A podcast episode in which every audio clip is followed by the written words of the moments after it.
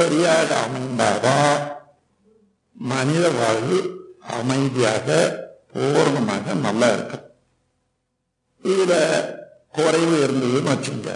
முதல் சொல்றது என்ன? உருவமைப்புல கைய கால சரியா வரல.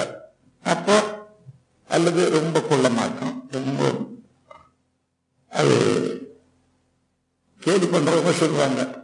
குள்ளா குள்ளா குள்ளான்னு சொல்லுவான். ஏணி போல இருக்கிறான்னு சொல்லுவோம். அப்போ அதுக்கு தகுந்தவாறு நம்ம உடல்ல உள்ள ஜீவகாம சக்தியும் செயல்படும்.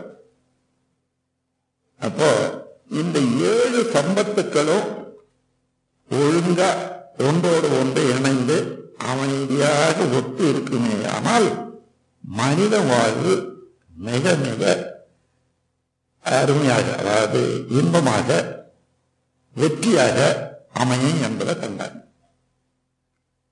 ஆனா பல காரணங்களால அதாவது கருவமைப்பினாலேயோ அல்லது உணவு முறையினாலேயோ அல்லது மற்ற செயல்களாலேயோ இந்த ஏழுல ஒன்னோ ரெண்டோ பாதிக்கப்படும். உதாரணமா ஒருத்தன் சினிமாவுக்கு போயிட்டே இருக்கான்னு வச்சுங்க அதுல கண்ணில் இருந்து சக்தி அதிகமாக வெளியிட்டான்.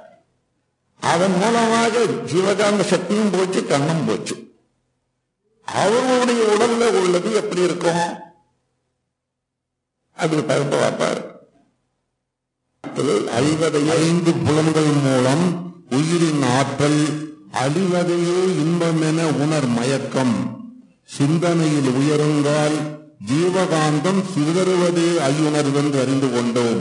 எந்த இன்பம் என்று சொன்னாலும் நம்முடைய ஜீவகாந்தம் சிதறி வெளியேறுது செலவாகுது என்ற அர்த்தம். அது தெரியாத நாம் அதை இன்பம் இன்பம் இன்பம்னு சொல்றோம் எந்த உணர்வாக இருந்தாலும் ஜீவகாம சிதறுவதுதான்.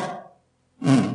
உந்த உந்த குண்டலினி புருவ மையத்து ஊறி வரும் பேரறிவின் ஆற்றல் பெற்று சொந்த தனி முயற்சியினால் வாழ்வாராய்ந்து சொல் நினைவு செயல் மூன்றை ஒழுங்கு செய்வோம்.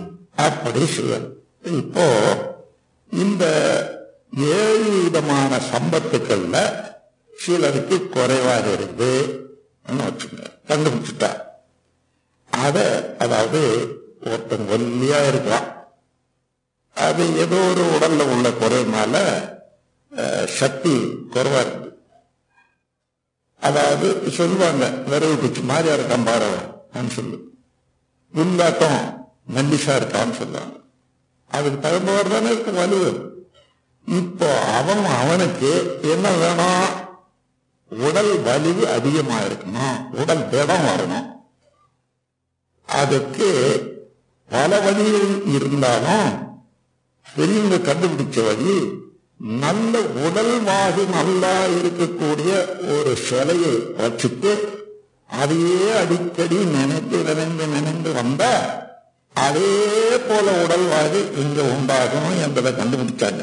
அதனால பலவீனமாக இருக்கக்கூடியவர்களுக்கு நல்ல வலுவான ஆளுகளை ஒரு பொம்மை செய்து வச்சுட்டு அடிக்கடி பார்க்கணும். கிராமங்கள் எல்லாம் நீங்க போய் பார்த்தீங்கன்னா ஒரு குதிரையும் இருக்கும் அங்க ஒரு வீரம் இருக்கும் இது குழந்தை பிறந்ததிலே இருந்து அங்க பூஜை பண்றதுக்கு அது ஒரு இதுவா சாதனமா இருக்கும். அது போல அதே போல குணத்துல கல்வியில ஒவ்வொன்றுக்கும் என்ன தேவையோ அந்த தேவையை மாதாலேயே எண்ணி எண்ணி எண்ணி எண்ணி தான் நிறைவு பெறுவதற்கு ஏற்படுத்திய ஒரு முறைதான் சில வணக்கம் சில வணக்கம் ஒண்ணுமில்லைன்னு நினைக்க கூடாது அது தவறுன்னு எண்ணக்கூடாது.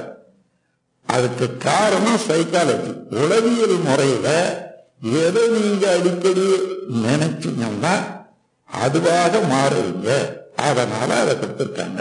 இப்போ ஒரு சரஸ்வதி உருவத்தை கொடுக்குறாங்க. என்னென்ன கற்பனை எல்லாம் இருக்கிறது இத நீங்க அடிக்கடி பூஜித்து வந்தால் நல்ல கல்வி வரும். கல்வி வர்றதோட மட்டும் இல்ல இந்த உருவங்கள் எல்லாம் பார்த்தீங்கன்னா அழகு சுத்தம் அந்த மாதிரி இருக்கும். அந்த மாதிரி உடல் அழகு அந்த குணம் அதுல வரக்கூடிய பயங்கள் எல்லாம் அந்த சிலையில அடுக்கி வச்சுப்பாங்க.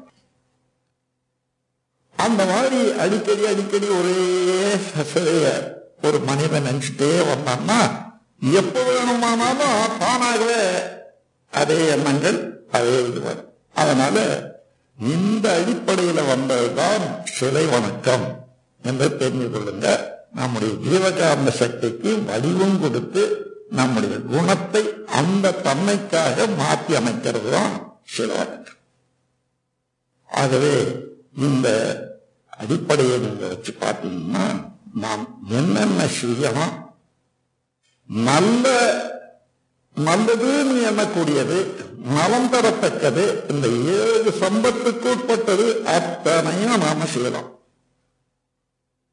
நல்லவர்களோட நல்ல உருவங்களோட நல்ல குணங்களோட நீங்க கற்பனையாக இருந்தாலும் சரி அது உண்மையாக இருந்தாலும் சரி இருக்கிற போது அதுவே தன்மையாக நாம் மாறுவோம். நம் கடமை அறவாழ்வின் நாட்டத்தே